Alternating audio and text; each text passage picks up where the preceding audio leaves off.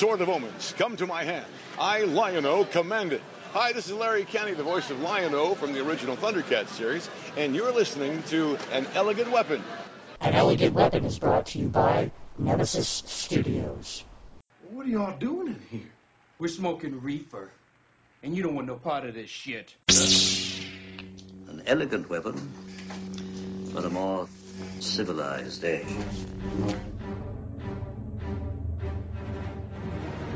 This is a journey into sound.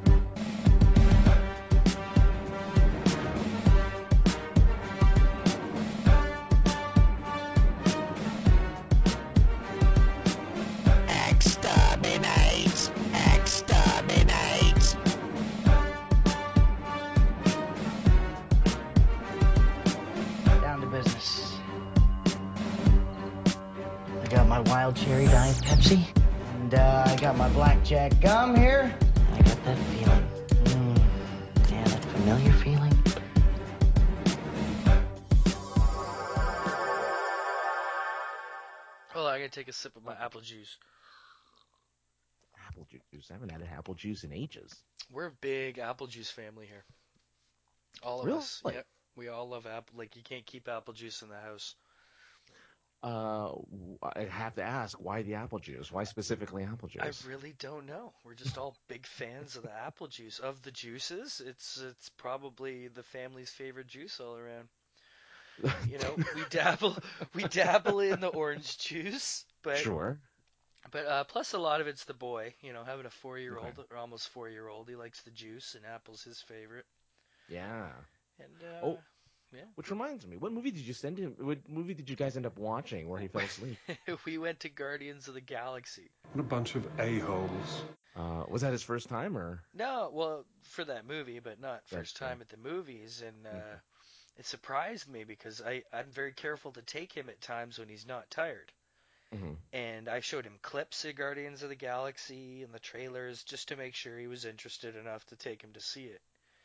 And he was all about it. And we got there and he was stoked and it started and literally like by the end of the first Star Lord scene, like he was out. I was like, You haven't even seen the raccoon yet, man. Ah, that's too bad. Well, you know, it was at least it was like I wasn't stuck watching a kids movie. Like it was, you know, it was Mhm. a movie I still haven't seen myself. Oh, that was the first time for both of you. Yes. So Wow, you waited a while to see Guardians. What I happened? I know uh, children, No. family, and such, and yeah, we'll just roll with this. Everybody, you're welcomed to an Elegant Weapon episode Oh. ni- 19. I'm Ross Jedi, and you're hearing uh, Francis Fernandez here hanging out with us this evening. He is a fellow Whoa. member of the Points of Interest podcast network. He hosts shows back when we were interesting, Geek Love Radio, and a critical moment of awesome. Yeah. And uh, yeah, we are just talking about the other day. I took my kid to Guardians of the Galaxy. He passed out, but yes, it was indeed my first time seeing it, And and uh, I really enjoyed it. I see what Mhm. everybody means. It's really fun, Mhm. really smart, uh, really original, entertaining. But I have it. It kind of cemented what this feeling I've had about Marvel movies. Oh, Yeah, and Marvel movies are very they're fun, as everyone Mhm. knows, right? And they're imaginative and creative and, you know, full of fun Easter eggs and visual candy and all that. But overall, there's something about the actual action sequences that I've never been a huge fan of really? very like very rarely has I have I seen a moment where Mhm. I thought that was incredibly creative and original and that I kind of haven't seen before. Like I think the closest I've been impressed is Captain America. I was gonna say uh, the second one, Winter Soldier. All of the them, just one? him in Oh, general as a character. I think him and the Shield have been well used. Okay. But there's something like Thor I kind of felt like more could have been done with that hammer. Do you know what I mean? Like they toned it down for him. It looks like like they didn't use all of his power. It's they they really kind of humanized his you know all of the action scenes with him. Yeah. It's very human. It's You know, he he's not flying around as much. He's not using his lightning as much. He's just hitting people with a hammer.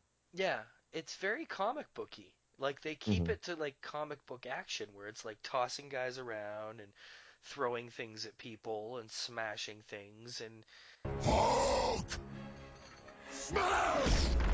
there's like uh like for me it's the subtleties and Mhm. maybe I'm just getting more biased to like the other side in my old age. I don't know, but yes, know, your old age. well, the re- all the reasons why I love Zack Snyder and J.J. Mm-hmm. Abrams and, and their their certain outlook. Like, for for instance, I keep going back to The Watchmen and that scene where uh, Nite Owl just drops out of Archie, just Mhm. drops out of his plane thing and like lands Yeah. on the ground.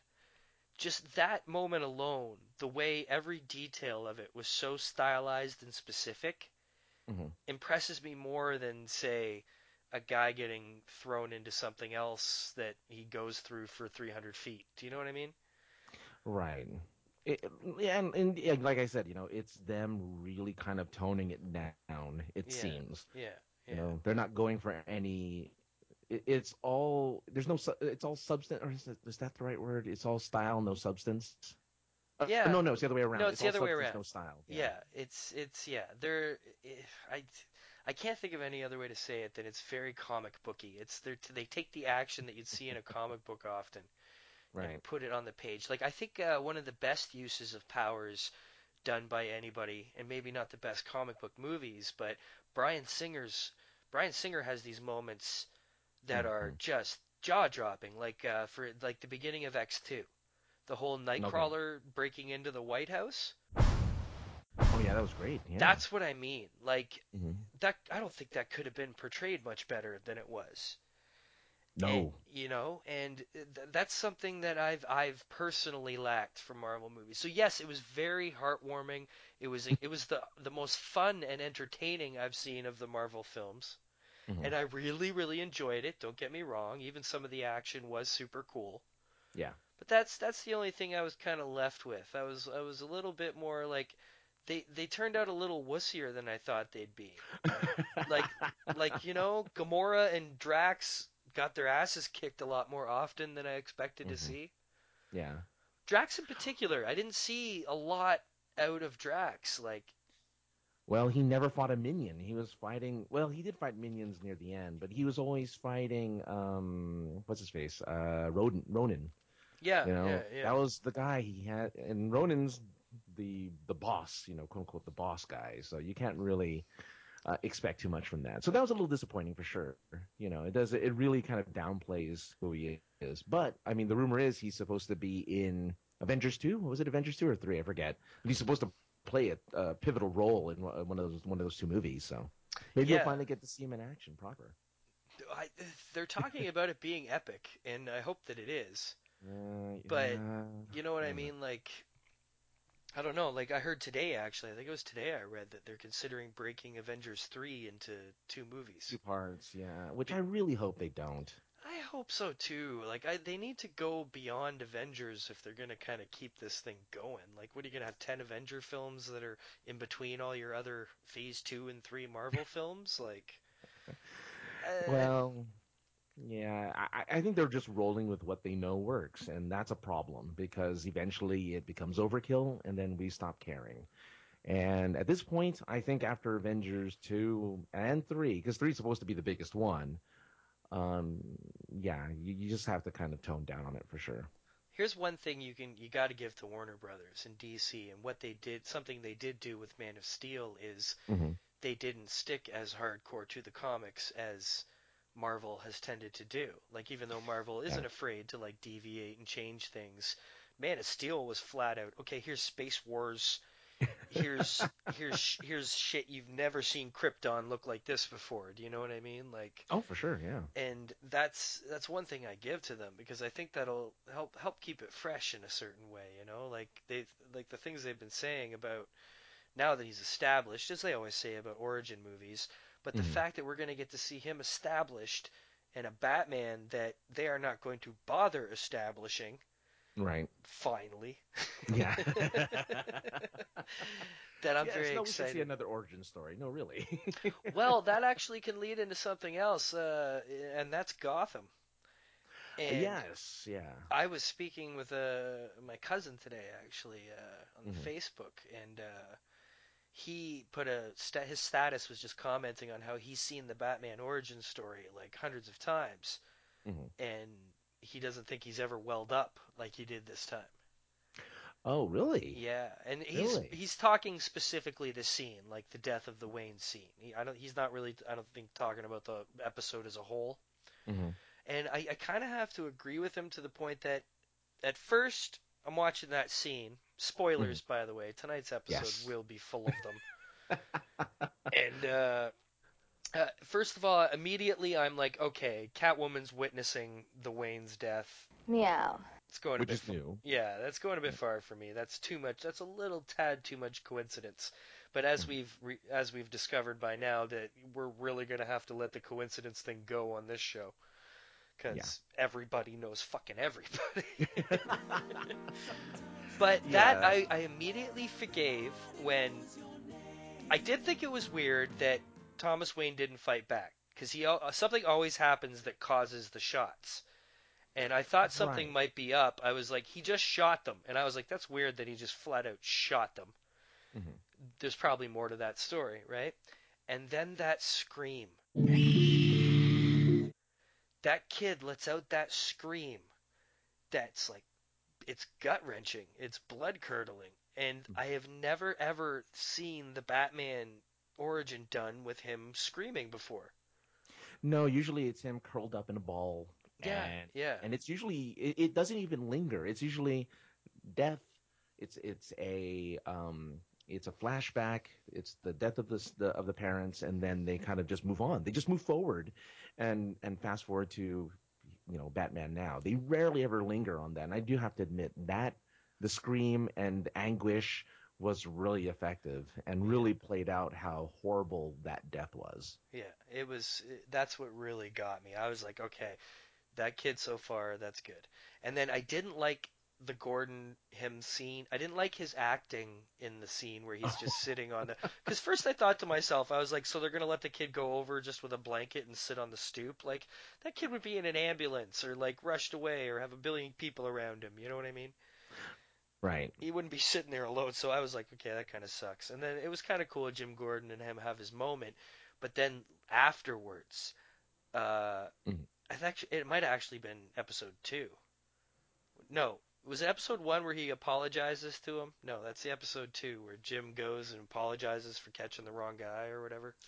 Uh, no, I thought that was the end of the first episode. It's funny how they're kind of mixing in together because I know that um, it was mentioned, but I don't remember him apologizing in the second episode. I thought it was. It might have been the first, yeah. Might it have been was, the first, yeah. It was. See, that's the thing I was gonna say. This show, I feel like I've seen 30 episodes of it. It's kind of weird that way. Well, that's I think my complaint with this show. I mean, it's it's tr- it's a million different things at once. This is a show that's really weird in the sense that it's a superhero genre show. It is a police procedural. It is it's like Law and Order Gotham or Yeah, NCIS yeah. Gotham. It's like it's Yeah. it's really weird how they're trying to throw all this stuff in, and not only do they not concentrate on the cop part, they're concentrating a lot on the villains. Um, Yeah. Of course, which they, of course they're going to because this is you know the origin story for the villains. It's not the origin story for Bruce or Batman because we all know that.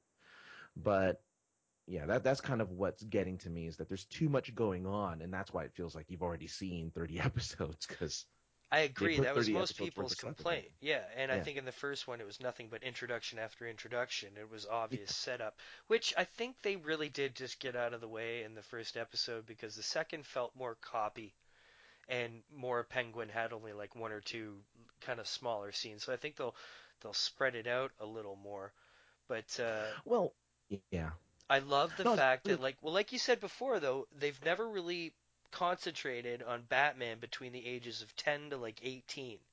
Mhm. So here's this kid, and when he has that moment where Jim apologizes, and Bruce Wayne's like, I'm glad you didn't catch him. Right. and you're like 'Cause- in yourself because you're gonna grow up and become Batman and kick everybody's ass. like exactly. I love that they're gonna dwell, and that's what I really love. My favorite part about the Mhm. second episode is that Bruce is cutting, and Alfred's worried and gets Gordon to come, and he's cutting, and people are like, "Oh, the poor kid," blah blah blah, and he's like, "I'm not cutting because I'm sad. I'm testing myself." And you're like, "Oh shit, he's fucking already testing his pain tolerance." You know, this kid's got Yeah. plans, whether he knows them yet or not. You know. Well, he gets real. I mean, even in the first episode, he does the. He's standing on top of the house and he's looking over the edge. I mean, he's he really jumps into the whole. Um, I, I, I the whole I should have done something. I could have done something to stop it from happening. You know, he's really blaming blaming himself. So that that's pretty deep, and it gives a reason for Gordon to keep coming by, and you get it gives us a reason to see Bruce and and the crazy Alfred, who's I don't know what's up with that guy. he's a mix. Alfred is yeah. insane. But then Bruce has that moment where he's like, he tells him to shut up. So there is a weird thing there where this guy's got to be father and raise this kid who can tell him to shut up mm-hmm. because he's also his master. So, but to see this delve into that so quickly, it would have to be that way. So for a kid to break and grow up to become Batman, it would have to be immediate. He would, it would have to be an immediate reaction and an immediate consequence. And I, Right. you're right. I love that they're showing it that way because when he's sitting, it's also was weird for me to look at it from the fact that it's this time, because when he's sitting there at the desk and he's drawing like the the dark pictures of like demons or whatever, and Mhm. then he's got the heavy metal going. He's just listening to Oh, like yeah. crazy rock on his like headphones. Mhm. I was like, that you never think of that. You know what I mean? Like, what kind of music influenced, if any, would there have been any back in the day that Batman would have listened to? But a kid nowadays, Has tons. he would have aggressive. Yeah, he there'd be so many outlets. So it's such a different take on it. I'm I'm excited to see where it goes. You know? Yeah, I, I like that they're still keeping it. It still feels old. You know, they use a lot of old cars. You don't really see anything modern when they're driving around. It's like an old beat up. I don't know what that kind of car is, but it looks like it's from what the 70s or something. Totally. Yeah. Uh, Yeah, so it has a very old feel, kind of like um, the Batman animated series, where they kept a very 40s feel, but everything was, you know, they still had a lot of modern technology. So I'm really liking that a lot, uh, that that kind of mix between the two. it's like a Burton Nolan mix almost. Yeah, You know, yeah. they kind of yeah. took those two and kind of met in the middle because there's certain things about the show that I think you have to be forgiving because and, you're, and it's easy to be forgiving because you're a Batman fan. Is things Mm-hmm. like those mo- like I thought he was on board. I thought he was on the page, you know, like all that typical cop shit. You kind of, Sure. you know, get off me, man. Get away from me. You're not a bad Yeah. dude. You're just a bad cop. right. It's so melodramatic. Oh my god, dude, it's a really melodramatic. it. yeah, and how about uh, Jada Pinkett there? She's just like, it's I've never seen it laid on so thick every week. She's come up with like an accent and like, I've heard her compared to Eartha Kitt. You know, the, or the Ah. Kitt Catwoman, where it's very. She does purr a little bit when she speaks, and it has that that kind of lilting sound. So I think she's honing her inner Eartha Kitt when you while mention she's that, playing. yeah, Yeah. yeah. So what do you th- what do you think about the comedian? Uh, I think that is to throw people off. Yeah. You know, because it's a little too obvious. yes, I would agree. I would Uh. agree. But they, the what's his name? The guy, the showrunner said there's going to be because they're not ignoring the Joker. He said, but there are going to be Mm-hmm. multiple things like that that kind of throw you off.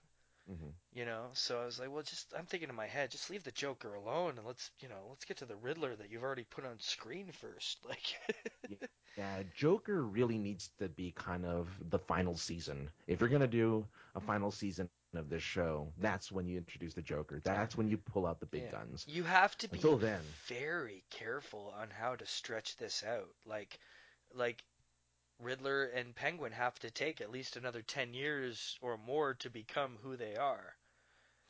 Right? Well, uh, not well. The Penguin's actually what I'm really liking. Penguin is actually the guy who plays Penguin. Excellent. I like that guy a lot. oh yeah, he's very good.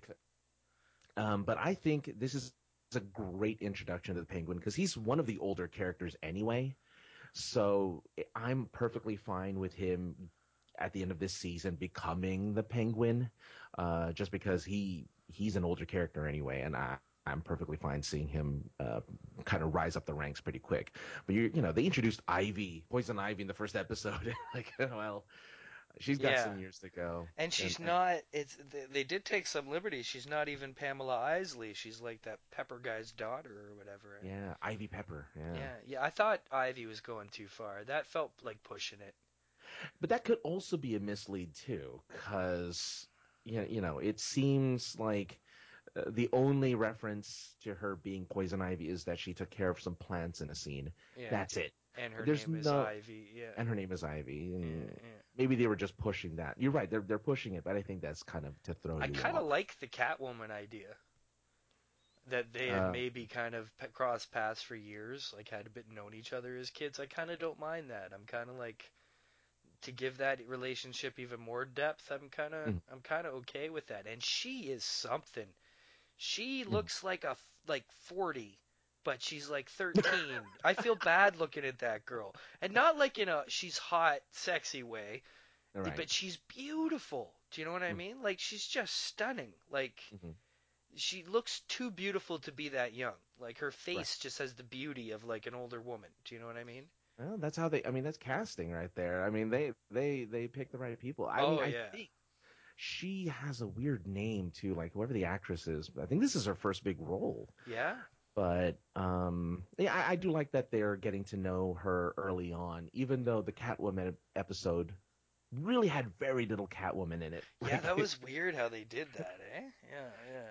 That was It's like here's Cat, but we're not gonna make it all about her. Apparently, it's gonna be about you know uh, the doll maker, which was a cool little. Oh, very cool to throw that in there. When I, I that was one thing where I went, oh, oh, oh, like I got excited when they were like the doll maker. I was like, yeah, all right, here we go, we're getting deep. But that adds another villain to the whole goddamn. But I guess there's got to be villains they bring in that we know that are kind of like you know just couple episode or one episode villains, and these other ones just have to stretch over time, you know. Well, the, if you want to keep the entrance interest of the audience, you got to put in at least one obscure Batman villain. Like here's Calendar Man, and Yeah. know, oh here's you know, like they, you got to keep putting in the really obscure people. Well, it's neat that they put stuff. Montoya in there. Oh yeah, right. Yeah, yeah, Yeah. because this is her and Bullock's first ever live portrayal since ever. Like, Ever, yeah. yeah, they were in the animated series together, but you know, and the casting right down to them. Like, and I love Ben McKenzie. I think Mm-hmm. he's playing a fantastic Gordon. Yeah, yeah. yeah, yeah. Just Very perfect. stoic. Yeah. Very, very deep. Yeah, yeah. There's just you could see him with the stash eventually too. yeah, the stash and the glasses. Yeah, you can. To- I can see it coming, man. I can totally see it coming. Hi, this is Ray Park. I play Darth Maul in The Phantom Menace, and you're listening to An Elegant Weapon. You know, I completely uh, forgot to flick my Bic, Everybody, hold on a sec. Oh yeah. Oh. Your love of the halfling's leaf has clearly slowed your mind. Yeah, so not that I had actually forgot to flick my Bic, I just forgot to mention that I flicked it. Yes. So I flicked it again, and I'm doing a two-time mention on the one flick. So everybody follow along with that, okay? All right, I got Uh, my notes. Uh, I'm following along. so overall, uh, Gotham, we seem to have both enjoyed. See the plot holes, but aren't that disturbed by them. Like, No, I'm willing to give it fun. a chance. Yeah, it's- and and you know, uh, the one last thing I want to mention is Donal Logue, who plays uh, Harvey Bullock. I Yeah. personally, to me, steals the show. Like he is who I envision as the the live action Harvey Bullock. It's I think it's spot on.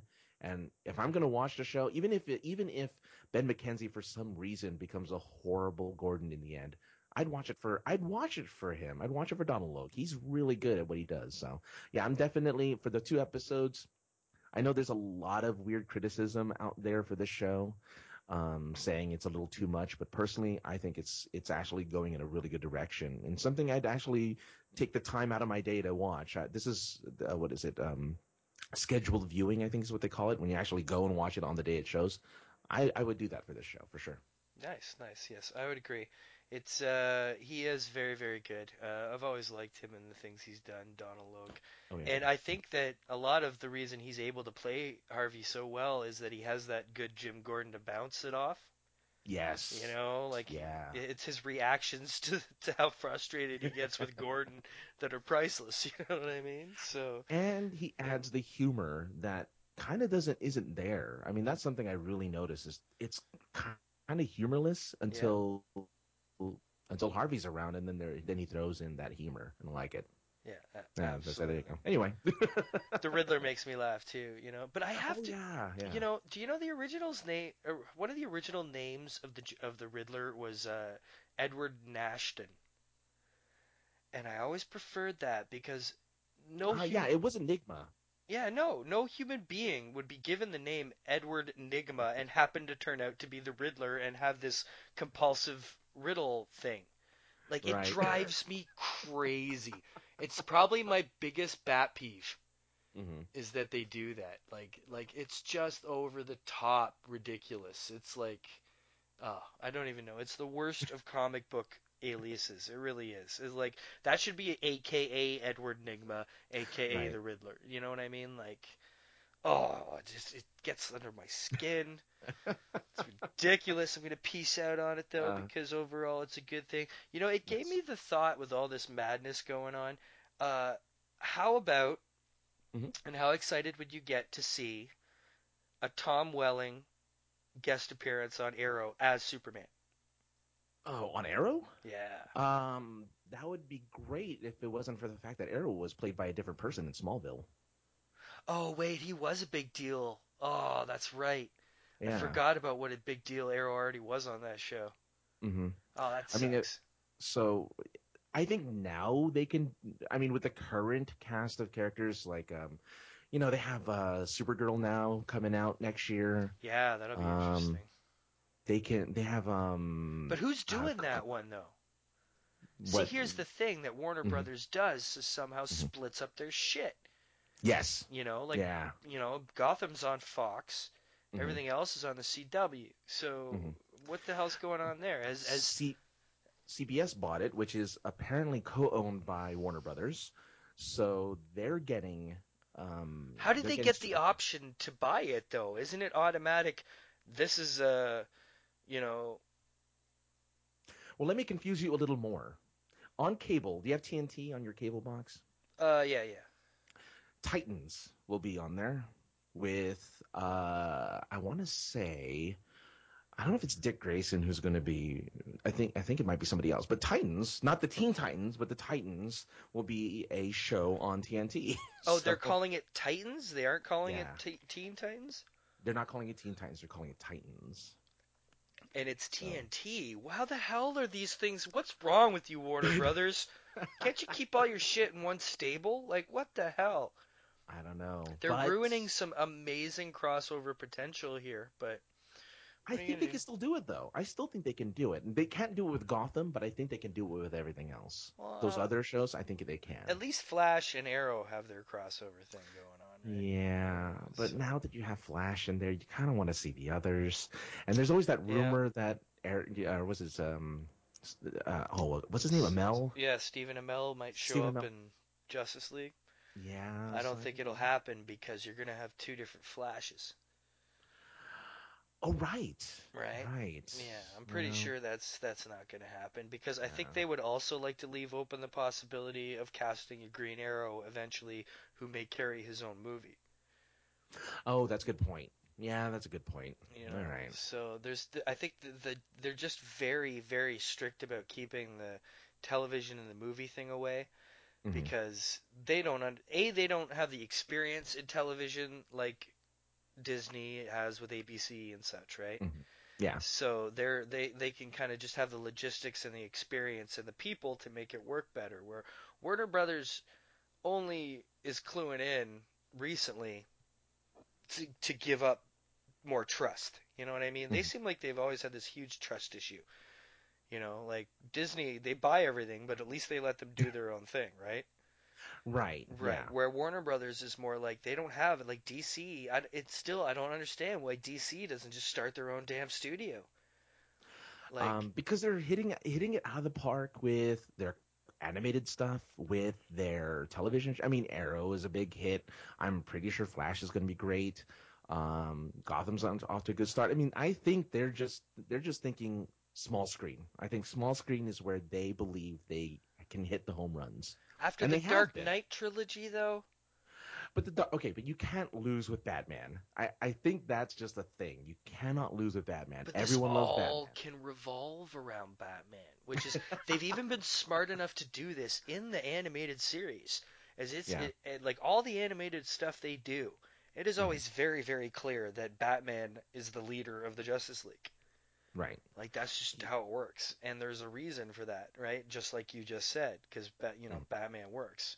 Mhm. Which uh, you know, it's the same kind of thing where Mar- why Marvel puts Wolverine on every comic book it has, right?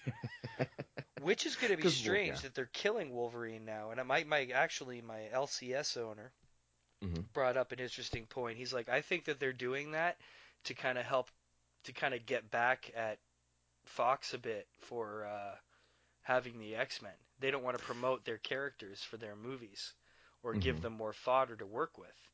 Whereas mo- uh, most other people just assume they're doing it for the money, right? Sure. So, yeah. you know, because, you know, that's obvious. But I, I wouldn't be a bit surprised to see if maybe it had something to do with uh, them being like, you want Wolverine? Well, you know, you get no more new Wolverine. And you know what? I think that's. I- hope it, the pressure get, is put on and they release it back to Marvel Studios. That would be, I think, the best case scenario to get X Men and the Wolverine back with Marvel and back where we can have that big, colossal event. You know, I mean, it's gonna be it's gonna be weird to see the you know the Infinity uh, Infinity Gauntlet, the Infinity uh, Wars or whatever. It's gonna be weird to see that without Spider Man, without the X Men. It's like uh, pff, the universe got so much smaller as a result. You know. yeah, yeah, definitely. And, and, Like that's at least we don't have that worry on the other side. If this thing works, Mhm. if Zack's see, and also I think the team just came together late on Warner Brothers' side because this all started with Iron Man, right? Yeah. You could be technical, yes, Anthony Bachman, I hear you. You can go technically back, and I know it starts with Blade. Yes. I know it starts with Blade, and then we got our mm-hmm. X Men, and then mm-hmm. Spider Man just fucking took everything to a whole other level. Yes. And at least Warner Brothers has it all. And if this Batman versus Superman thing works, which it mm-hmm. can't not because it's fucking Batman, they're it's gonna start to build something. Now they have their team together, which basically didn't technically start. Well, it kind of it starts with Nolan because he did the Dark Knight trilogy, and everybody's like awesome, right? Right. Even yeah. though it's not connected to this going on, he's still involved. And he Mhm. still understands what they're doing and this and that. So him and David S. Goyer, you know, who's been writing since Blade, Mhm. finally this little formula has come together. And now Nolan's over top and Zack's watching, you know, Zack's making it all work out. And then it will continue from there. I cannot, I cannot see Ben Affleck not directing his own fucking Batman movie. Don't see it happening. It's I not happening. I think that'd be a bad thing. What? Why? With the tone of the movies he's been making? That's the point. You know, it is because of the tone of the types of movies he's been making. It's so grim, and I realize that Batman is kind of grim. You and I know that Warner Brothers has this new policy that it's all about being grim. It's not about the funny. It's about being grim. I don't think That's it's their- about being grim as much as it's about Well- not being funny. But yeah. right. Yeah. Well, Okay, so it's not about yeah, right. It's not being about being grim, but it's be, it's giving this more serious tone. Yeah. And I think I think that it would just be too tragic if he directed it. It would be so depressing, and I, I don't know. I don't oh, think to me, it, audiences are it ready for that. excites me. When I heard that they announced that, that they were like, no jokes, I was like, oh, yeah. Oh, just get me more excited. Please, please. Oh no, no I'm, I'm okay with that. I'm just thinking that if Ben Affleck, you know, directed his own Batman film, it's just going to be the just so just tragic, and I people crying and bawling their eyes out. But that's Batman Batman, movie. man. That's a good thing. How many Batman I- comics do that? That's what a good Batman comic does. And I'm sure he can make a happy enough spin on an ending that Sure, it's a serious ride, but you know, Mhm. and plus most of those movies need to continue on anyways, right? Like, Yeah. or Yeah, what do- if they go back? Because we've heard the rumors about Batman, and when he's in the cave, there's going to be a Robin outfit. I don't know if you've heard this. I and you know what's funny is I was gonna say he would do well in a Death in the Family. Yeah, imagine they did a prequel. Sure. Yeah. know, Uh, but then could Ben Affleck play Bruce Wayne? Because he is. a little younger, yes, for Mm, sure. They just take the gray out of his hair Mm, yeah, because they're graying him up for this, right? Right. Yeah. right. Yeah, so you just take the gray out. I'm sure it'll pass fine. You know, gets a little I'll take skinnier. your word for on that one. gets a little skinnier, you know, and you Sure. totally look younger. I'm sure it would work. Okay. Yeah, I would see that. I, I would like to see a non. Oh, what was his name? Who played Robin in Batman and Robin? Chris O'Donnell. Uh, Chris O'Donnell. Yeah, let's not have a Chris O'Donnell. Let's actually have like a teen Robin. That'd be interesting. I oh, think it could a be done now. take. It could be Yeah. done, and it's been proven because of Hit Girl.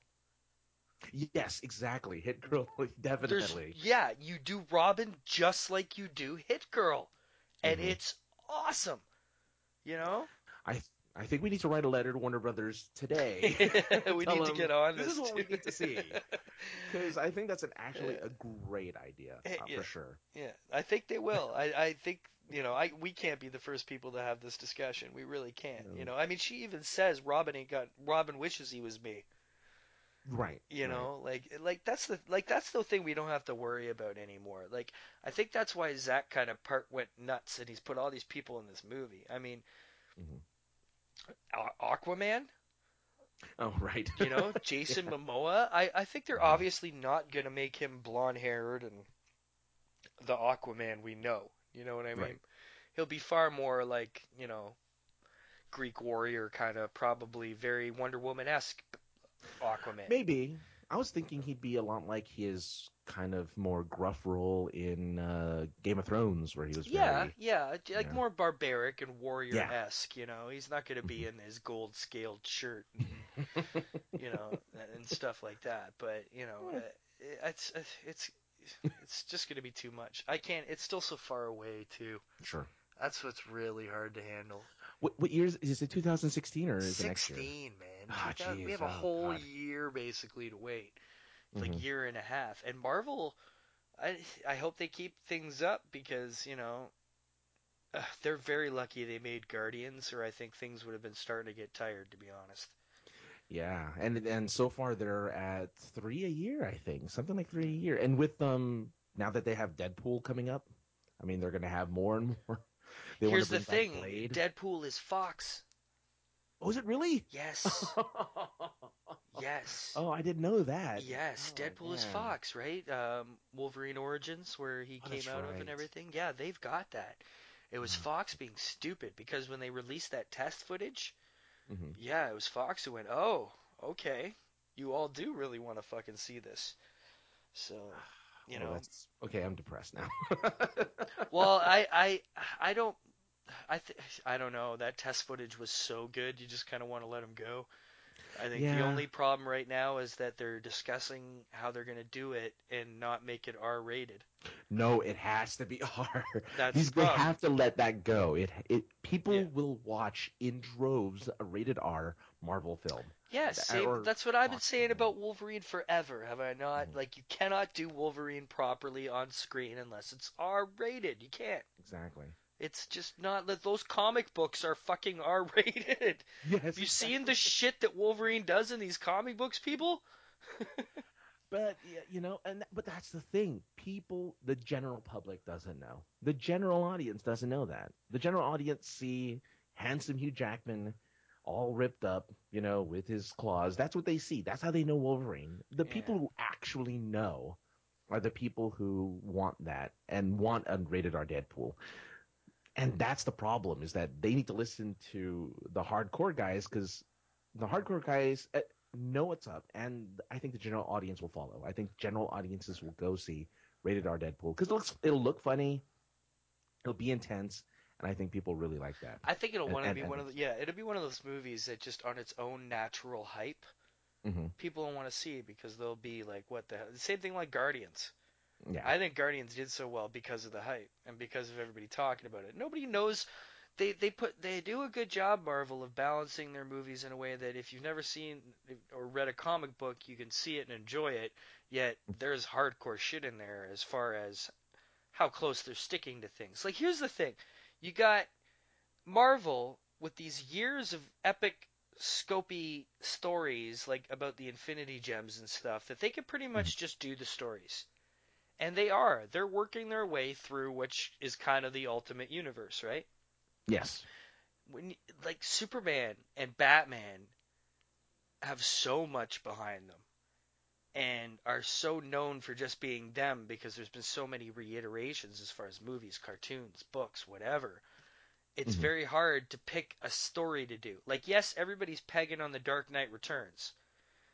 Like, you know, Dark Knight trilogy really leaned on that heavily and this movie is pretty much partly doing it. Right. But then where are we going to go after that, especially for DC? DC's most epic stories are ones that involve Batman usually or Right. involve the Green Lantern Corps, which at this Mhm. moment didn't work out too well and they have to No. hope they can redo, right? like Crisis on Infinite Earths, like everything you want to go through, what are you going to do? So they'd actually have to come up with the string of movies that they have to fit together with far less of a guidebook than Marvel had. Mhm. Marvel had to make sure to cast right and to write it right and to make everything work and fit and look good and all that stuff. But they already had kind of plots they could work on and, you know, change and divert or whatever. Warner Brothers kind of doesn't have that. They're like, okay, what are you going to do? Well, we're going to start our universe at the end of Batman's story, Yeah. which is kind of a That- messed up thing to do, right? Right, and unfortunately, that's you're absolutely right. The their pool of stories is very small because not only do they have um, a single, they have multiple universes to work with too. You know, it's they have a lot of different Earths to to work with, and they have a lot of different um, iterations. Like you know, you're never going to see a Bizarro Superman. You're never going to see that. You're never going to see um, That was on Smallville, though. They did Bizarro. uh, yeah, but that's but uh, you know what though? It- TV. yeah, yeah. It's just, it's the small screen. People are much more willing to suspend their disbelief. Can you say that now, though, with Marvel pulling off things like Guardians of the Galaxy? Well, it, the thing is, Guardians is often compared to uh, by critics, I think, or not not uh, often, but they, they call it kind of like the Star Wars of the Marvel universe. You know, even though now they're under the same company, which is kind of funny. But it's it's kind of this whole big. We've seen it before. And it's you're just you've seen this kind of story, you've seen this kind of epic space adventure, but with characters that are now pre-established in a comic book, as opposed to being a brand new property. So th- people are used to that kind of stuff. But people aren't used to like, well, for instance, and this is going to be a weird segue if you want to go with it, but like Doctor Who. Doctor Who has never had a huge American audience. It has an American audience, but it's never going to go mainstream because it's dealing with time, space. It's dealing with multiple, even multiple universes and dimensions, and it's too much for kind of the common audience to handle. And it's I think that's British, the yeah, case with. DC, and it's British, so it has a sensibility to it. But with with DC, there's just too much going on. They made it so fractured. Think of the flat, like the Flashpoint stuff, you know, where there's again multiple universes and time travel. You're not gonna. You saw that a little bit. I mean, you did see that, I guess, with uh, Days of Future Past, but it's with pre-established characters that we've known and followed for decades, for a couple, uh, almost two decades now, right? Ninety something was when the first X Men came out. Yeah, 99. So I mean, yeah. yeah. So I mean, we've had them around for a while, and to see that, you know, to see that from DC, even though you have Superman, even though you have Batman, it's going to be too much because nobody knows the Flash really well. Nobody knows even Wonder Woman that well, like those two. You know, like Well, they know and them, but they don't know any stories of them. Like, Right. You know, like definitely, people are gonna know the Trinity, but right, like people couldn't tell you who Flash's main bad guy is. Exactly. Yeah. You know, people aren't gonna right away be like Reverse Flash or whatever. like people aren't gonna tell you who Wonder Woman's arch enemy is. It's not gonna Mhm. happen. Right. You know, but the X Men, people know. They'll say Magneto now. They'll be like, Yeah. oh, you know, Magneto and Mystique and his bad mutants, and yeah, people have literally grown up with it at this point. So Exactly. that's true. Yeah, that's actually you very true. So it's it's crazy to think it's been that long. I mean, I remember when that X Men, yo, man. Still, I have to admit, like, even that first movie, like Bryan Singer again having his moments. hmm You know, like Wolverine in the cage when you first kind of see him with the cigar and the shadow and the bar scene when he has the third claw come out. That's still the best Wolverine's ever looked. Was his Mhm. first two scenes in the first X Men. That was the Yeah. most Wolverine he's actually ever been. And you know that that I loved, and and what he did with uh, Superman and Superman Returns, as much as that wasn't a great whole movie, when he gets Mhm. like shot in the eye, Yes, when he, like, great. Yeah. stops the plane in the baseball field. Like, come Mhm. on, that's those moments are what I live for. That's that's what these moments need to be.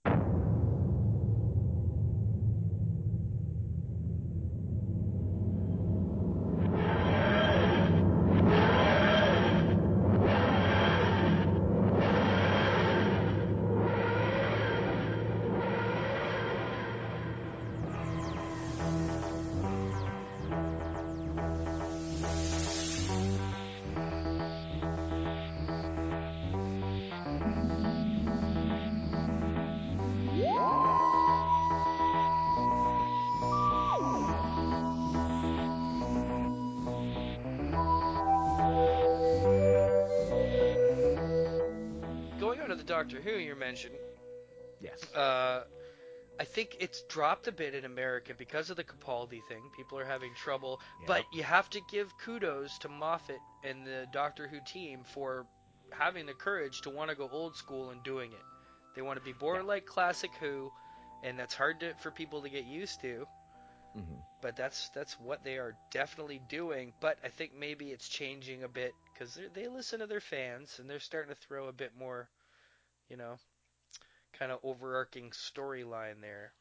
Right. When he even again, you know, I think we had this discussion on Twitter too. It's like they mentioned. Uh, I think Moffat even said, you know, we're we're going to stick away from the overarching story, Yeah. which we're six episodes in, and only four of those six, I say only, but you know, four of those six had the whole Paradise Missy thing going in those episodes. There were two of them that had no mention of it whatsoever. Right, right. So that was interesting. Yeah. Of course, I don't think there were any deaths in those two episodes either. Has there been six already? There's been six, yeah. What? Caretaker was number six, yeah. Wow, that happened quick, eh? Holy shit! Talk about timey wimey wibbly wobbly. Holy. Exactly.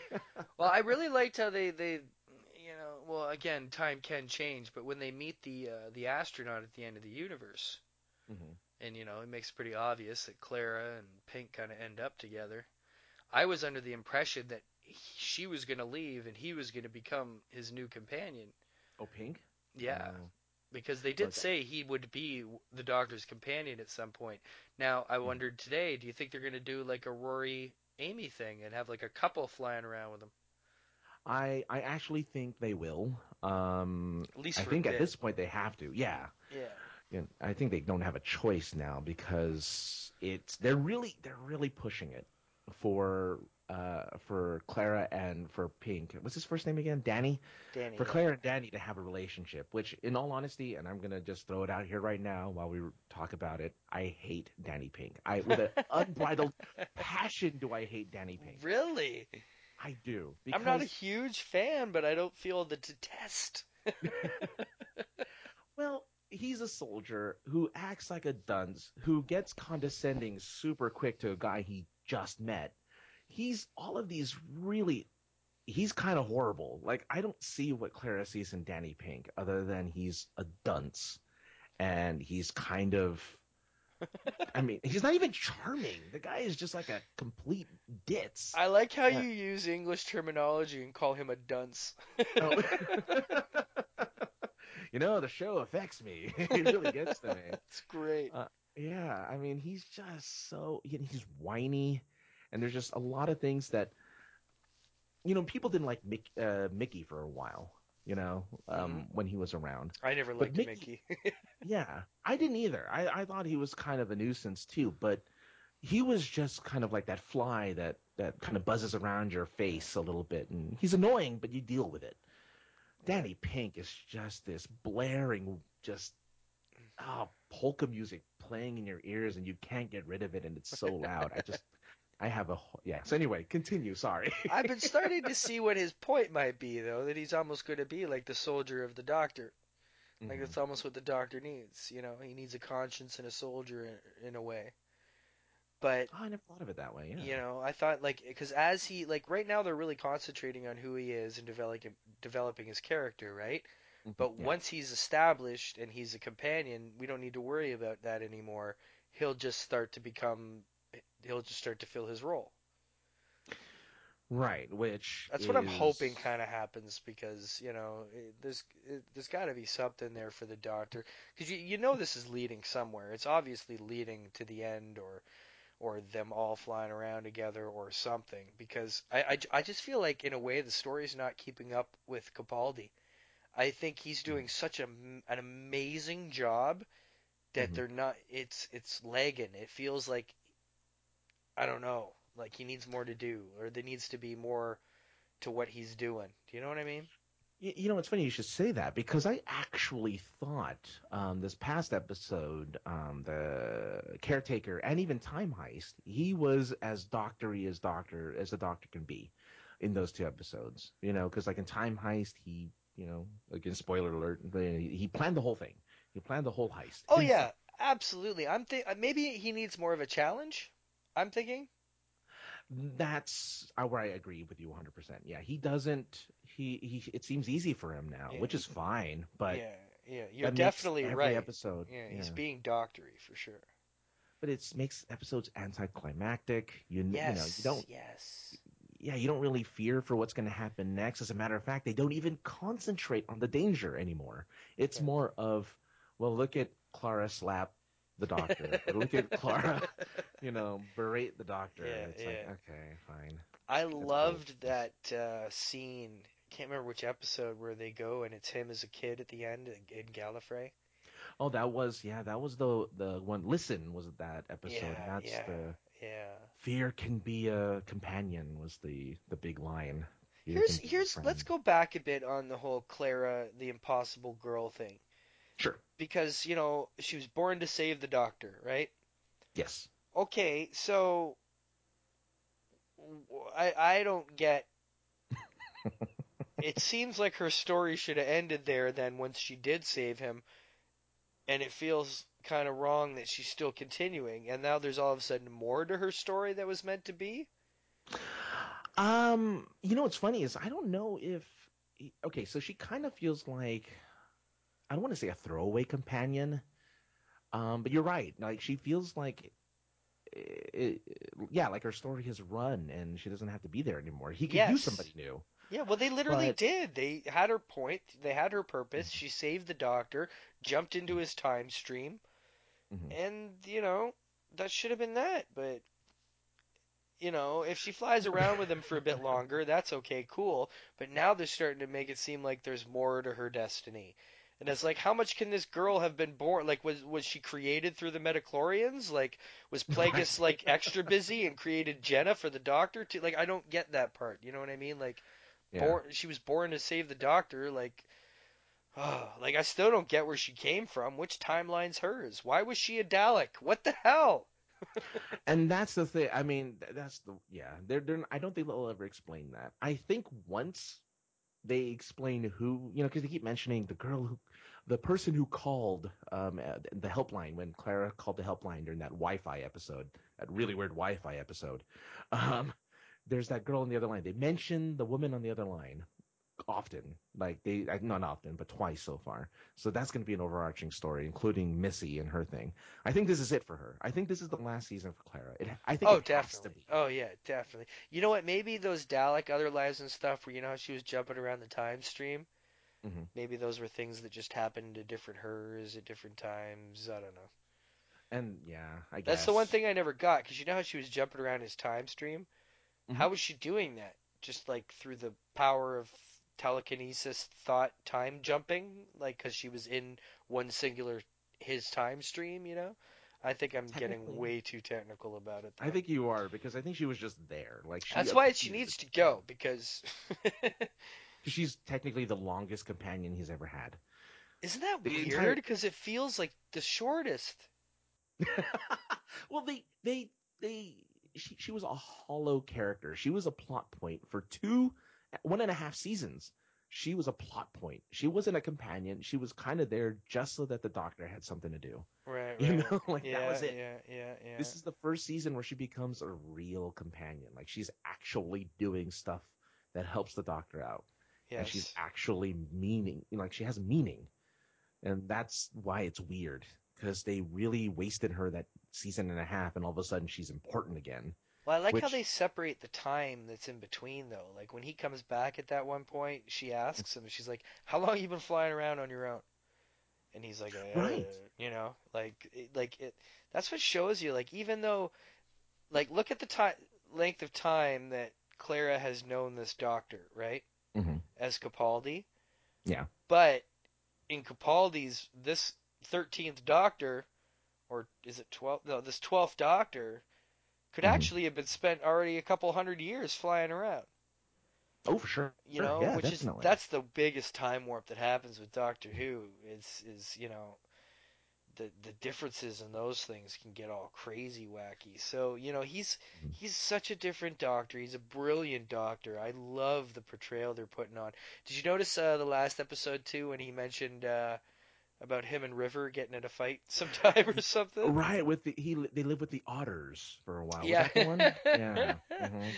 Really like, nice oh, to hear man. River's name because this feels really disconnected from the past. It does. It really disconnected from the past few years. Like the TARDIS is there, but not even being used much, and it feels like the only real connection. Like it's so drastically different than the way it's been done, you know. But Yeah. it, not that I'm not loving it, like I'm enjoying it, and there's you know things I like better than others, but he, I have no complaints about him. He's just getting better and better as he goes. Mm-hmm. Like I just, I like when they, they throw that little river thing in there, and uh, and how uh, the the one teacher kind of looks like Matt Smith, like with the bow tie. Right. He's like, oh, I see why you like him.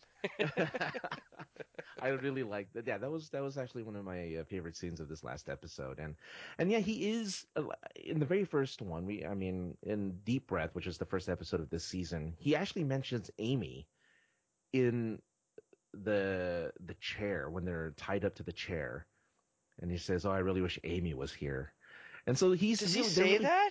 He does. Really? He actually does say that, and then Claire's like, "Who?" He's like, "Oh, never mind. Yeah, nobody." But he says, "Yeah, I wish." Oh, I, I, wish remember. I remember that scene. You know mm-hmm. what's funny? Wow, that's so weird. How there could be a moment in your life you never remember again unless somebody says something. But I was watching it with my girlfriend, Mhm. and uh, I remember that scene specifically because she he says something and she goes who, and I turned to Aaron and said, "What did he say?" She was like, "I don't know. I didn't hear it," and we just kept watching.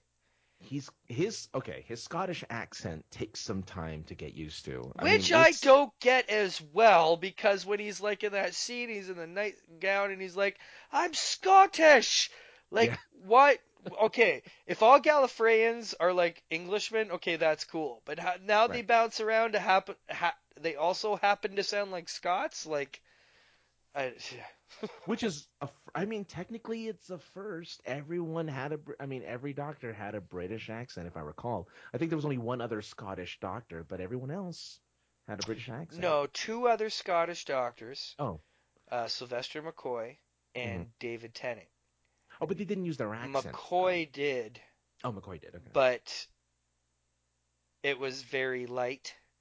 Mhm. Like he naturally had a light one kind of thing, and he also sounded like more of a aristocratic, like a little more like uh, Edinburgh Scot, you know, with like more Ah. rolls in the R's. Where fucking P- Capaldi's a Glasgowian kid. You know what I mean? Like he could probably get talking, you wouldn't understand a fucking word he said if he went slang. You know what I mean?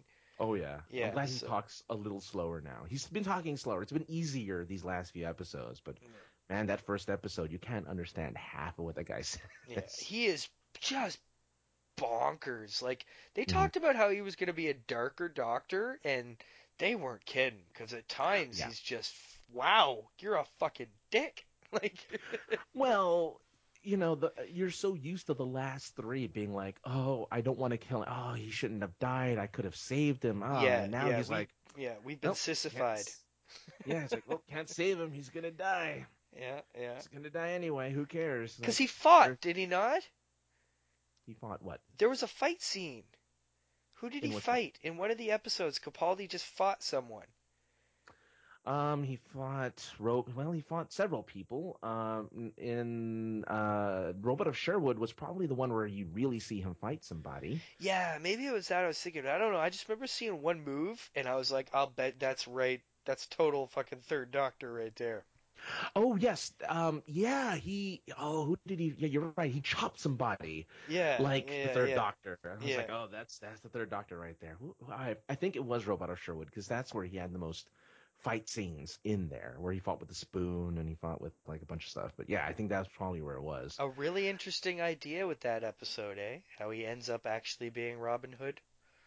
Yeah, yeah. I, it's weird because that one, I, people give a lot of shit for that episode, and I actually like that one a lot. That's probably one of my, uh, that and the caretaker, the last one, are like my two favorite of the season so far. I loved the last one. Yeah, the last one was really good, and I really liked Listen. Yeah, listen was good. Yeah. And uh, the Robin Hood one, I kind of knew going in. This is going to be one of them.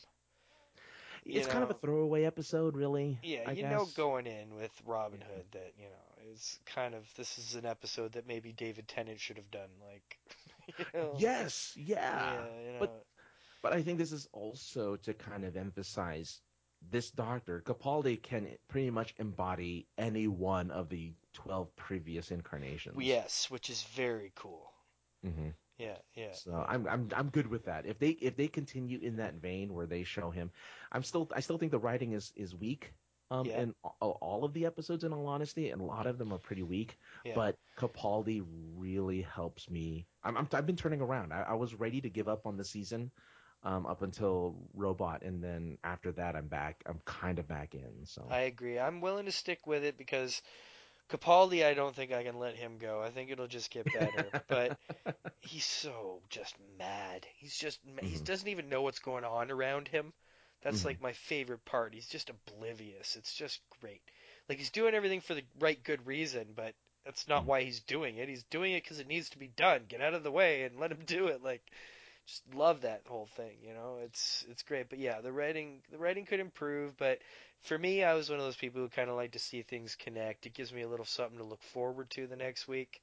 Yeah. You know, I, I like being left with questions, Mhm. and uh, you know, Well, hopefully I'll be left yeah. with a huh? no, I was gonna say yeah. No, I was agreeing with you. Sorry. Yeah, you know, we'll see where this heaven thing goes, and you know, they went really far with it this last episode with the cop, the policeman, and the whole hallway, and Yeah, thinking that now that they're like employees of Missy, who uh, I guess c- take care of Paradise or whatever you want to call it. So It's going to be interesting to find out what that actually is, man. You know, I was It's- really hoping on more Gallifreyan stuff happening by now. well, wasn't that kind of what they hinted at in the uh, Day of the Doctor? Or no, no, um, Yeah. Day of the Doctor, Yeah. where it was, hey, Gallifrey still exists. My Yeah, goal yeah. now is to find it, and then they just drop it. Like, Well, here's the thing. Does he remember that it's there? Because remember how the other ones w- wouldn't remember that whole thing, right? Right. Yeah. So does Matt Smith though? He leaves remembering, right? So technically, Capaldi, should Capaldi know. should. Yeah, Capaldi should know that Gallifrey is out there. hmm So and yet nothing. Like not even a, a mention yeah, of Gallifrey, which kind of threw me off. I'm like, yeah, yeah. They really did point. set us up for something that they just dropped off, and we're like, yeah, okay, here you go. Like you figure after getting a whole new cycle, they were kind enough to give him a whole new set of regenerations. That right away you'd be like, well, I'm gonna go fix it and find him, or you know. But no, he's I don't know. Hmm. It's it's weird, but we'll see where it goes. Uh, yeah, we're on the page with Capaldi, and which is kind of weird. There was one scene when I was watching Gotham. Mhm. You know, uh, Sean Pertwee being in uh, yes, being Alfred, who is the son of Jon Pertwee, for anybody who doesn't know, who was the third Doctor. And there's a scene when he's talk when he comes to the police station and he's talking to Gordon, Mhm. and my God, spitting image. Like I know he looks like his dad, but there was this one scene and I was just like, oh shit, like kind of creepy. Feel like I'm watching Jon Pertwee on this one here. It's funny because I thought I kind of thought the same thing, in, just in the sense of I didn't think of Jon Pertwee. I actually thought, man, this guy could play the Doctor if he wanted to. Like, he, has- yeah, he kind of yeah, has yeah. that that mannerism and that that that semblance of it. I'm like, yeah, he could really play it if he really wanted to. Oh, absolutely. Because he was very different in uh, Elementary. I don't know if you watch Uh, Elementary. I, I, you know what? That's the one show I wanted to pick up but never did. Oh, I'm a big fan. Yeah, I'm a oh. big fan. I He's in that? Uh, he yeah, he is uh not all the time, but he plays Mhm. uh Inspector Lestrade. Oh, Uh, really? Yeah. So if anybody watches the Sherlock, the British Sherlock, knows that uh, kind of his like, you know, the detective that he kind of works with is Lestrade, right? Yeah. Now in Elementary, he's in New York. He's left Scotland Yard. But back when he did with work at Scotland Yard, Lestrade was his detective guy. But he was just a worthless guy who, uh, you know, just took the credit for all Sherlock's stuff because Sherlock didn't care. And then he falls on hard times and comes to New York looking for Sherlock's help, trying to close some cases and get his reputation back and stuff. Nice. So he does like uh he, probably did like six or seven episodes over like two seasons maybe. oh, that's cool. You know, so like two or three three part two or three parters, you know, and uh, very very good, but but way different, you know, a little more weight on him, shaved head, like down on his luck, kind of disheveled kind of guy, right? A much more like uh, broodier Brit he was playing than uh, than you see as Alfred.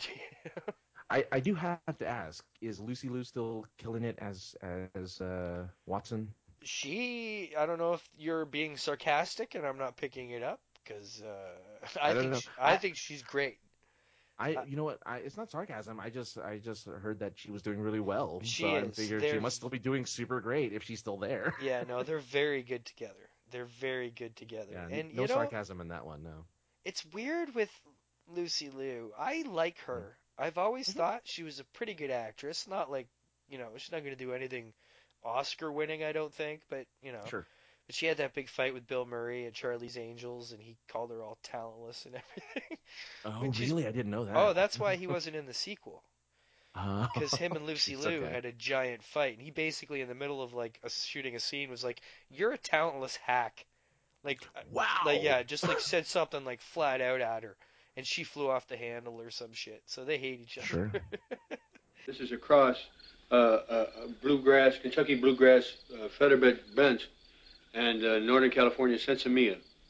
The amazing stuff about this is that you can play 36 holes on it in the afternoon, take it home and just get stoned to the bejesus belt. Oh, that's all right. Yeah, yeah. But I like her on this show. Like this is probably as far as she'll go dramatically. Mhm. But she does this show well, and he's incredible on it. He's uh, Jonny Lee Miller. Mhm. Oh, just I've always loved him, but he's gone to a special place for this show, and it's cool because the Elementary and Sherlock are incomparable.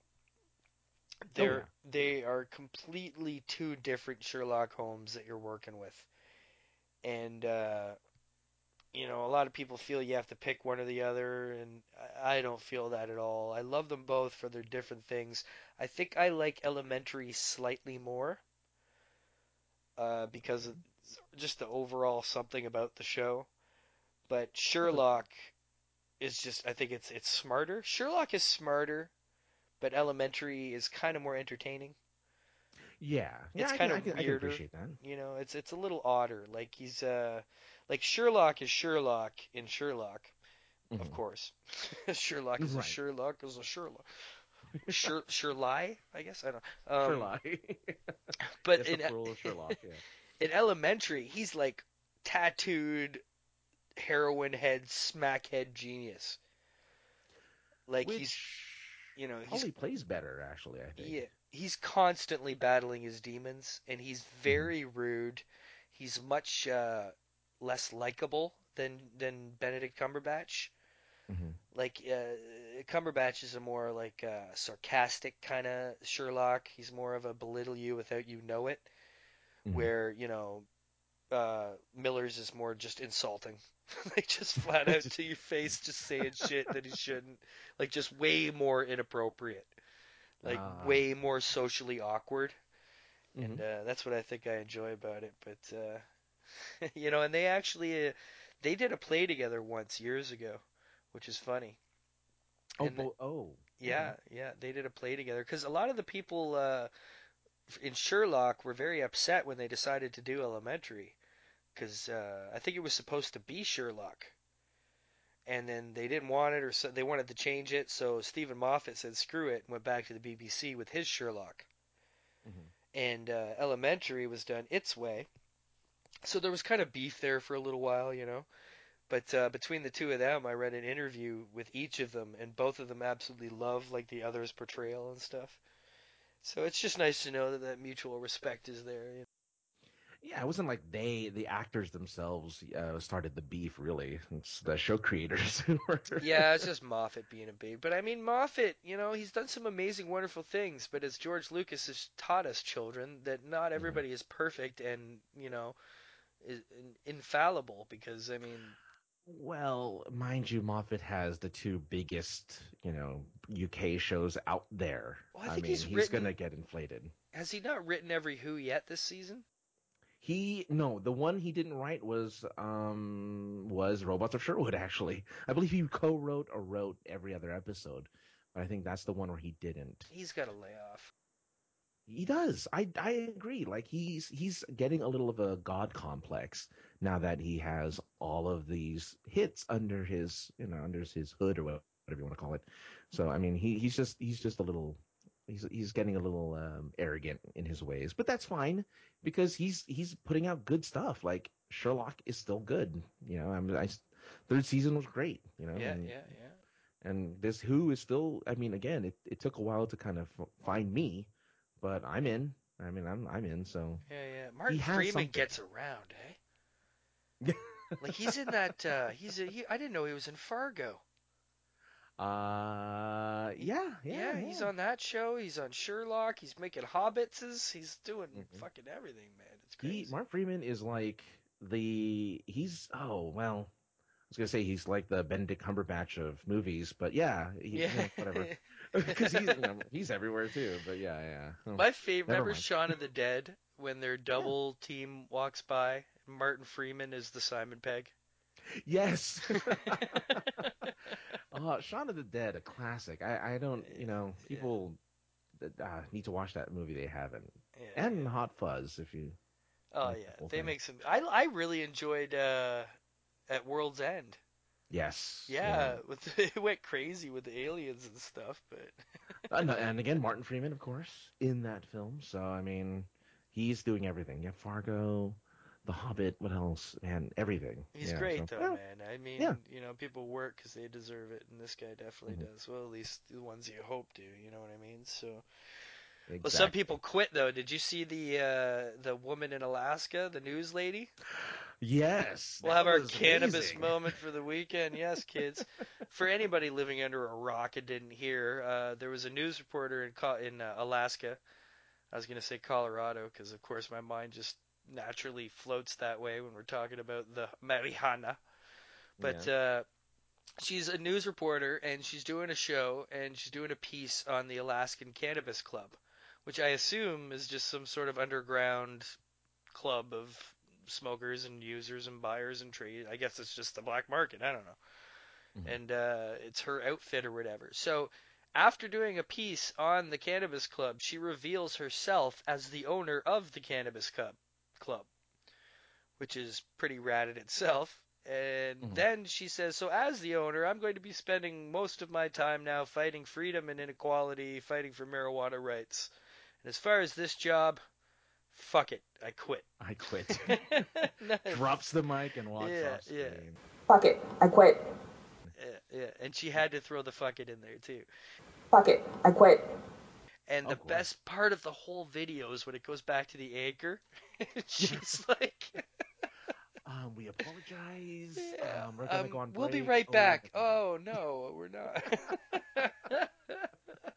uh, classic and um you know what i mean I guess more power to her. But wow, what a way to go! I think if you're gonna go, go out with style like that. Yeah, yeah, well, yeah. not style, but definitely. phew, Yeah, that's one the way to go. out. Yeah, it was pretty pretty mm-hmm. cool. A lot of people are like, "How unprofessional!" It's like, well, she was trying to get attention to her cause, and she sure did that.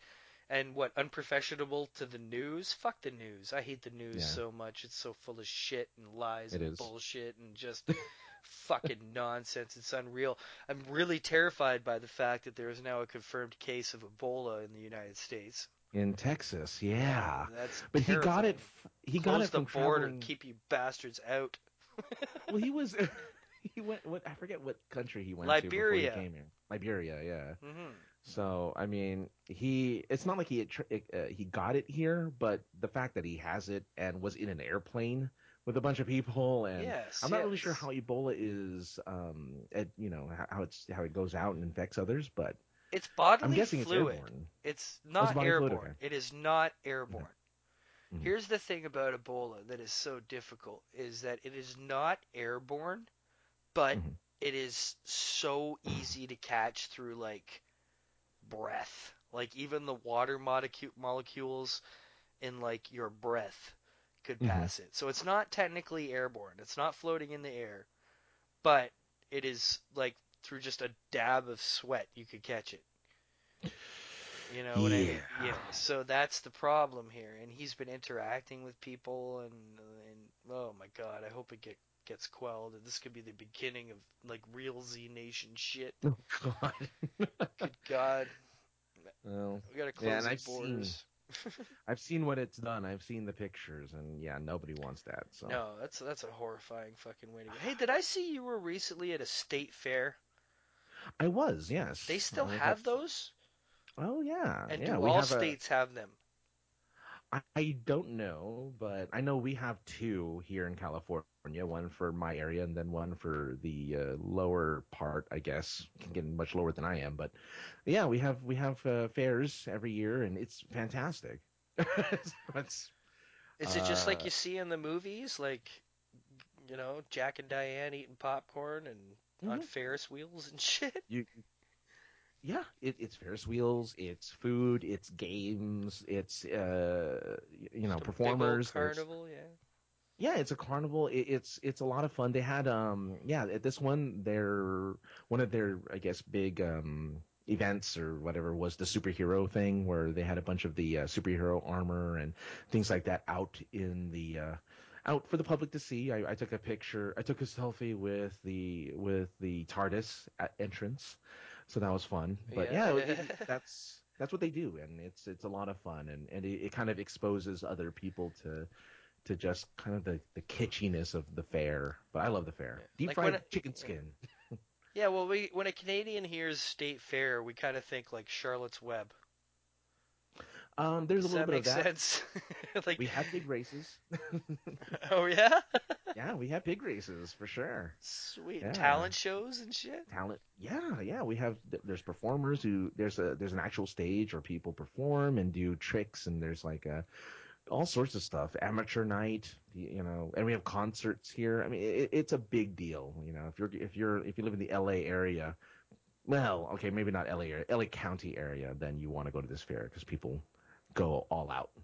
You know, it drives me crazy being a fan of Hollywood Babylon and hearing oh. all the different names that they mention all throughout California. You What do you mean? You just get like La Brea.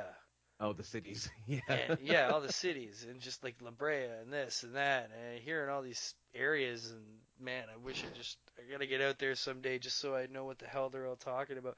Where's Ontario? Is that a city? Ontario is a city, yeah. Okay. It's in what Calif- well, what us uh, suburban Californians think of as the uh, the sticks or the Inland Empire.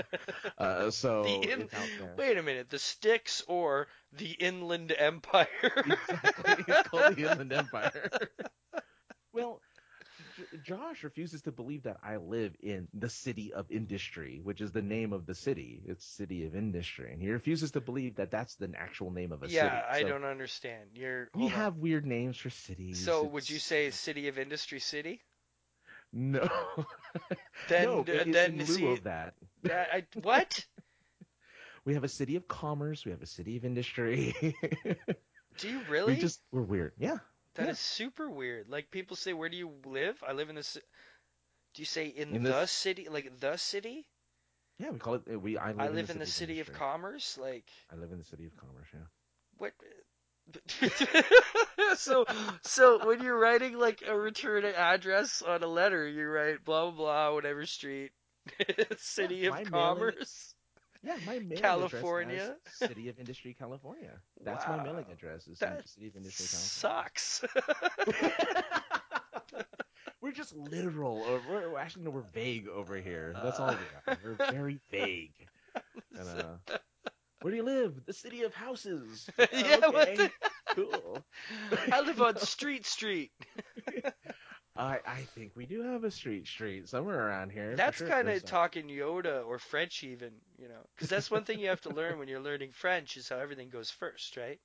Yes. Like yeah. you know, like it's not like uh, say you live on like Jackson Street. It's not. It would be Street Jackson. You'd say Rue Jackson, right? So everything's Mm-hmm. backwards. So Yeah, so that that's the suburbs of California for you. Oh man, that's hilarious. A lot of drones flying around there lately. Um, not that I know of. They're having drone problems on the Star Wars sets, eh? Um, but aren't they still out in? Are they back from London already? Are they I think they're- filming in? Uh, They're, it's London's the main thing, but I think they might be doing one or two things out in California. I think there was somewhere out there they needed some uh, exterior shots or something. Mhm. Maybe they just. Oh, couldn't- that's right. Yeah, the the drones are filming all of those shots now. Yeah, Yeah, yeah, yeah. that's pretty amazing. Yeah. Um, I'm I'm still waiting for Amazon to drone me over some stuff. I'm still, still waiting for that thing to happen. Jeez.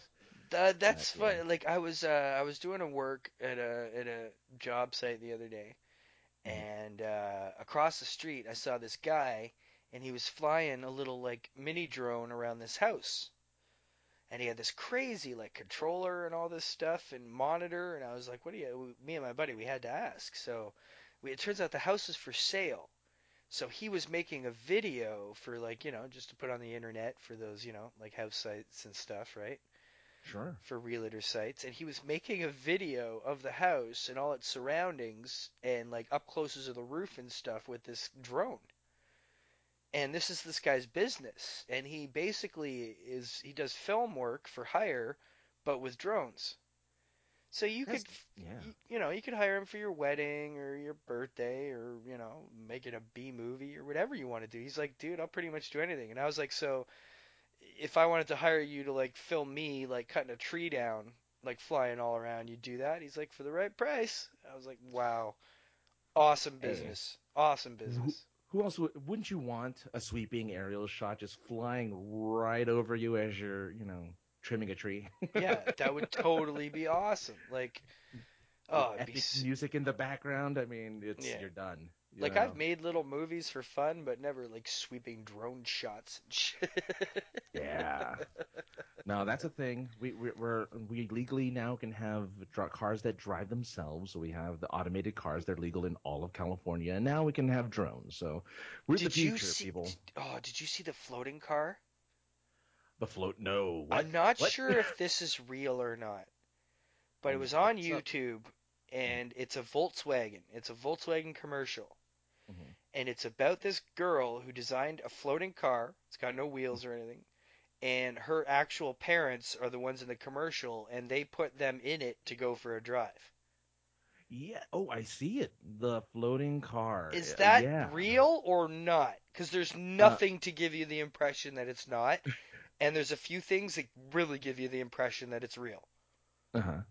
Well, it looks like, according to Snopes, um, it does exist as a concept. Um, so it does apparently exist as a, a working model of the vehicle as shown in.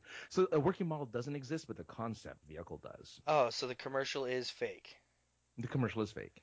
Okay, I wasn't Yeah. because they give you, they really do, and it's hard with the effects they do nowadays. Like, you know, and I really wasn't sure, and they were explaining it how it works off the magnetism of all the metals in this particular area, and I was just like, oh, Mm. you never know what's happening. Hey, lightsabers are possible now.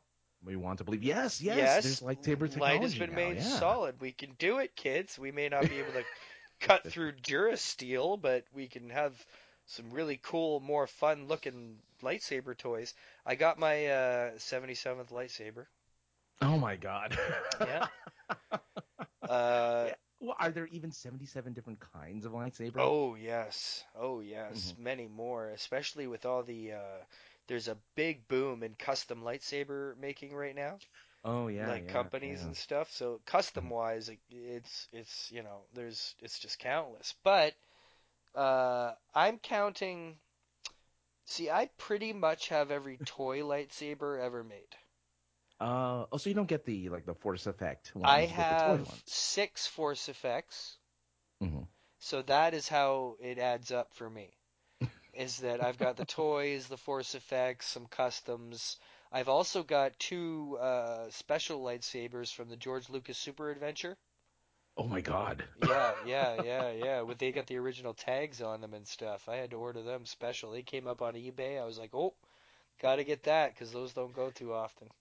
You're like the Ralph Garman of Star Wars. I'm a little bit that way. I'm a little bit that way. It's it's it's kind of crazy. Oh, I'm so glad you brought that up. Mm-hmm. Oh, I would have forgot to talk about this. Kids, anybody who follows us on Twitter at AEW Podcast or myself at the underscore Jedi underscore Ross R A S may have noticed a little campaign that I occasionally indulge in. Hashtag Garmy on Talkin' Toons. Talkin' Toons is a podcast from Rob Paulsen, who is the voice of Yakko, Pinky, Donatello, Raphael. Amazing voiceover artist, amazing dude.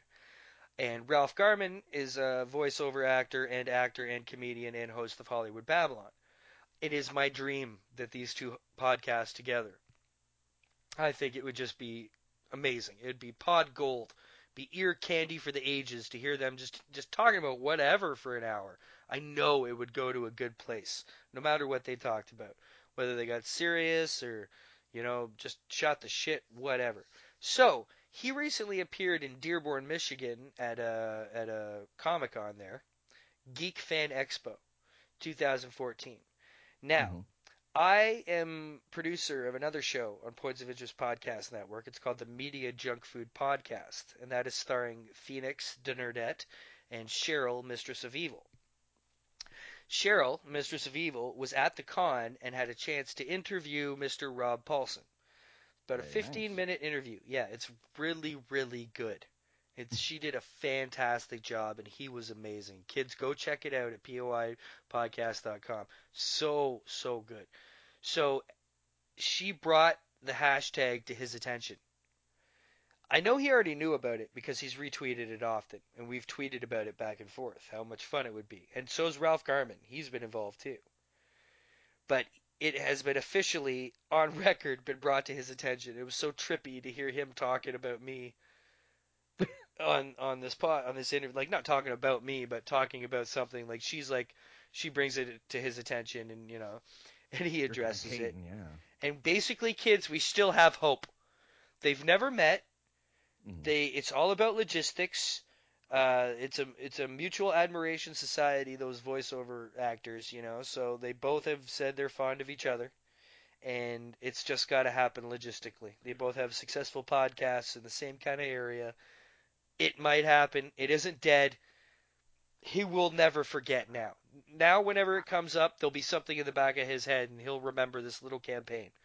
So if Mhm. anybody wants to see this happen and knows what I'm talking about, go on to Twitter and tweet with the hashtag.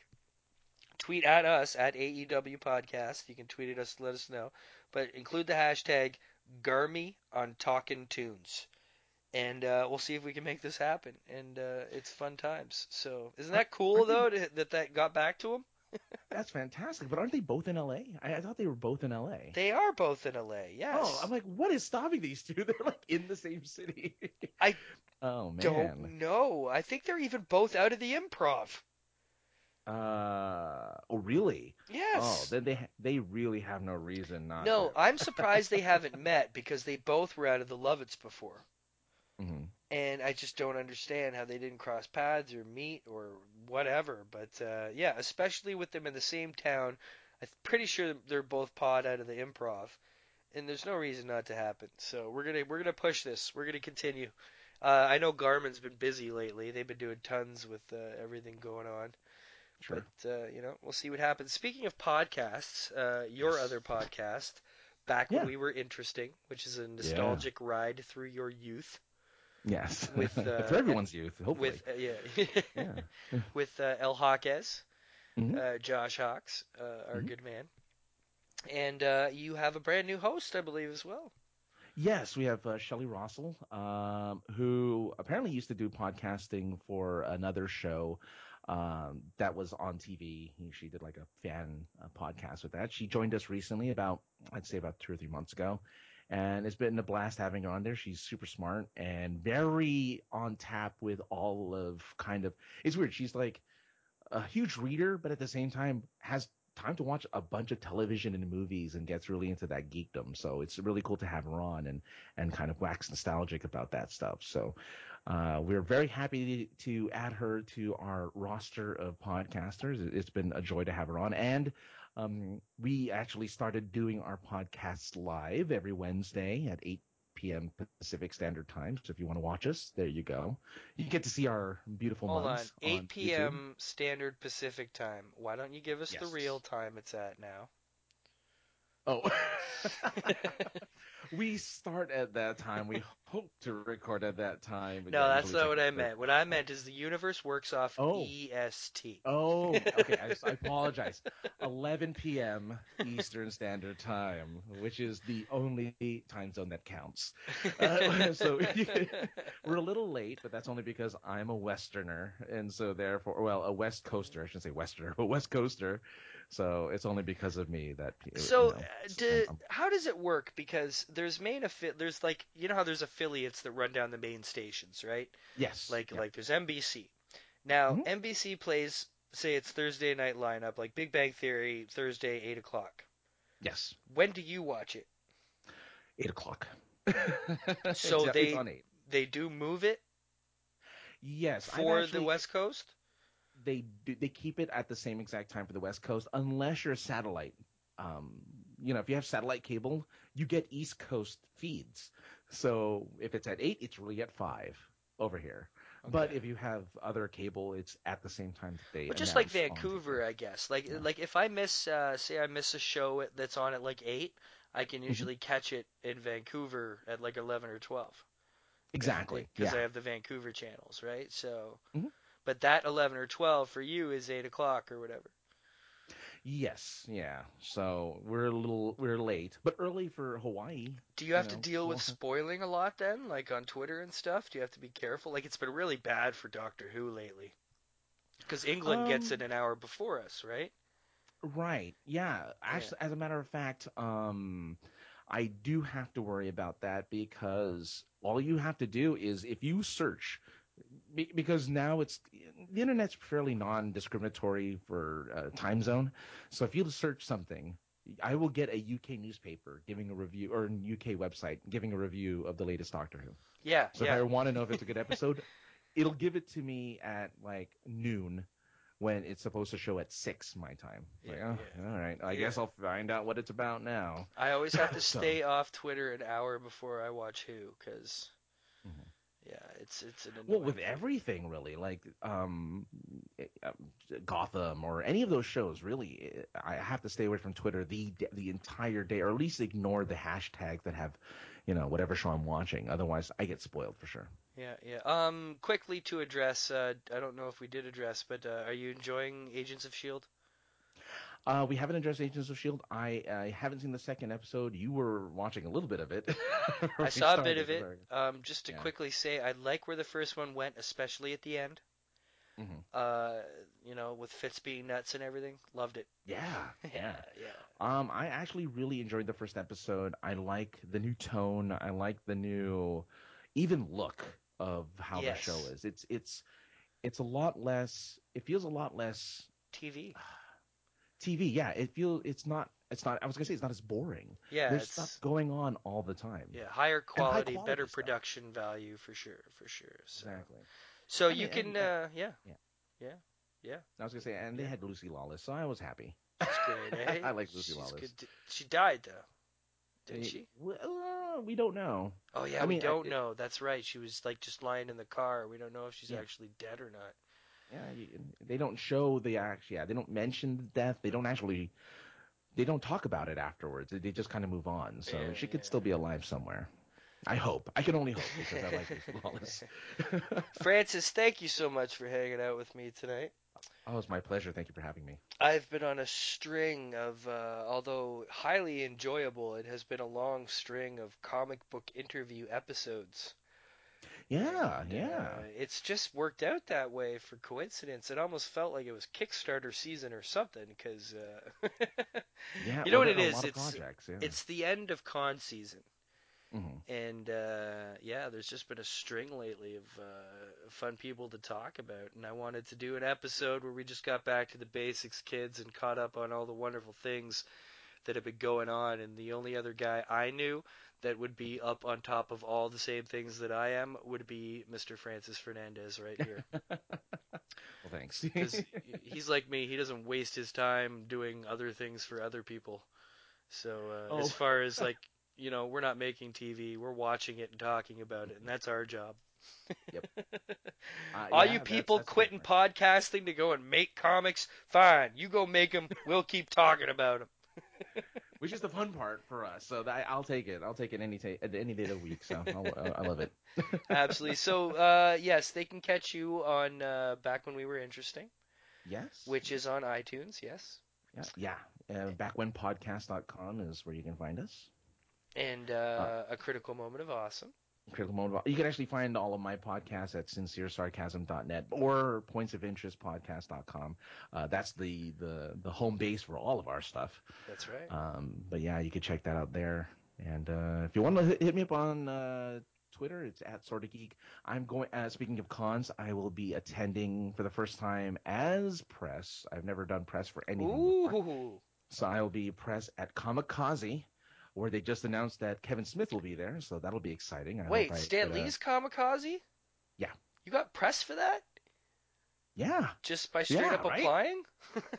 just by straight up applying. I don't know how Wow. it, you and I are both in like shock because I have no idea how that happened. Wow, But I am- I am impressed congratulations, man. Did you Thank like kind of go in under everything? Like, I did, but I used my my well, I went under POI as kind of like the blanket um, podcast that I'm working for, but I used my uh, one crit, one critical moment of awesome that I did uh, talking about WonderCon, and I think I did one blog post about uh, WonderCon as well. So that that ended up being my criteria for getting the the, the credentials. So that's okay, kind of how I a in. little hint for you podcasters out there. If there's any of you listening who have ever had difficulty getting press at some of the bigger cons, uh, it's very difficult, and don't often blame the cons because it's not often the cons. It's actually the handlers and the guests themselves. They Mhm. cannot distinguish between a guy in his basement on his iPhone and guys in a studio putting out like a super high quality show. So that's the weird thing about living in the Wild West that is podcasting right now is they can't really tell, so they will often just blanketly say no to all Yes. podcasts and they will not grant press. So it is often much more achievable if you include your blog or go through your blog. I have seen Yeah. 14 year old kids in Spider Man pajamas at shows who got press over me somehow. And it's because they're a blog, and it's because they write, and it's there, and it's much easier for people to check out a blog than it is for them to sit down and listen to an hour long podcast. Exactly. You yeah. know, so that's what we're kind of fighting against. So you got to use your wits, kids. You got to use your smarts to how to get around these things, and always remember that there is always the Gorilla Pod, and that's how we usually do things. You can go back, by the way, quick plug for a couple episodes ago.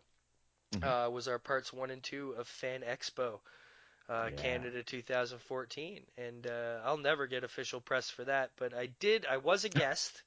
I was officially a guest of an artist, at least which was very cool. So that got me, you know, certain access. But uh, you know, keep on plugging and keep on podding, kids, and that's uh, the only way we'll get through this. But uh, again, Francis, thank you very much.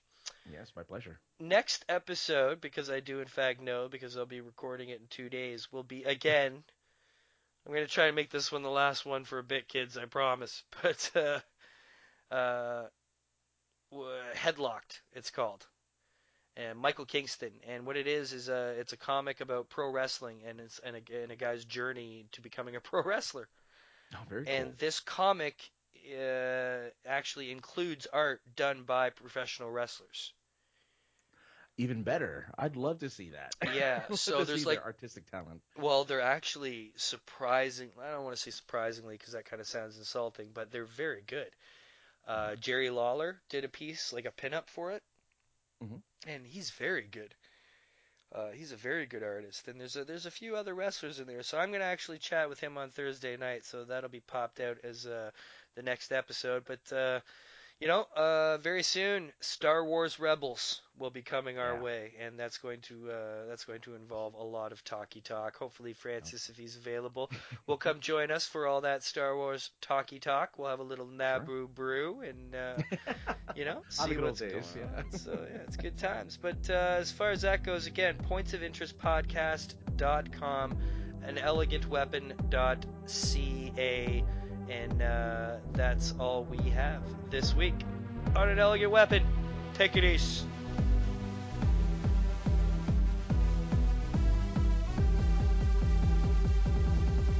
I am definitely a madman with a box.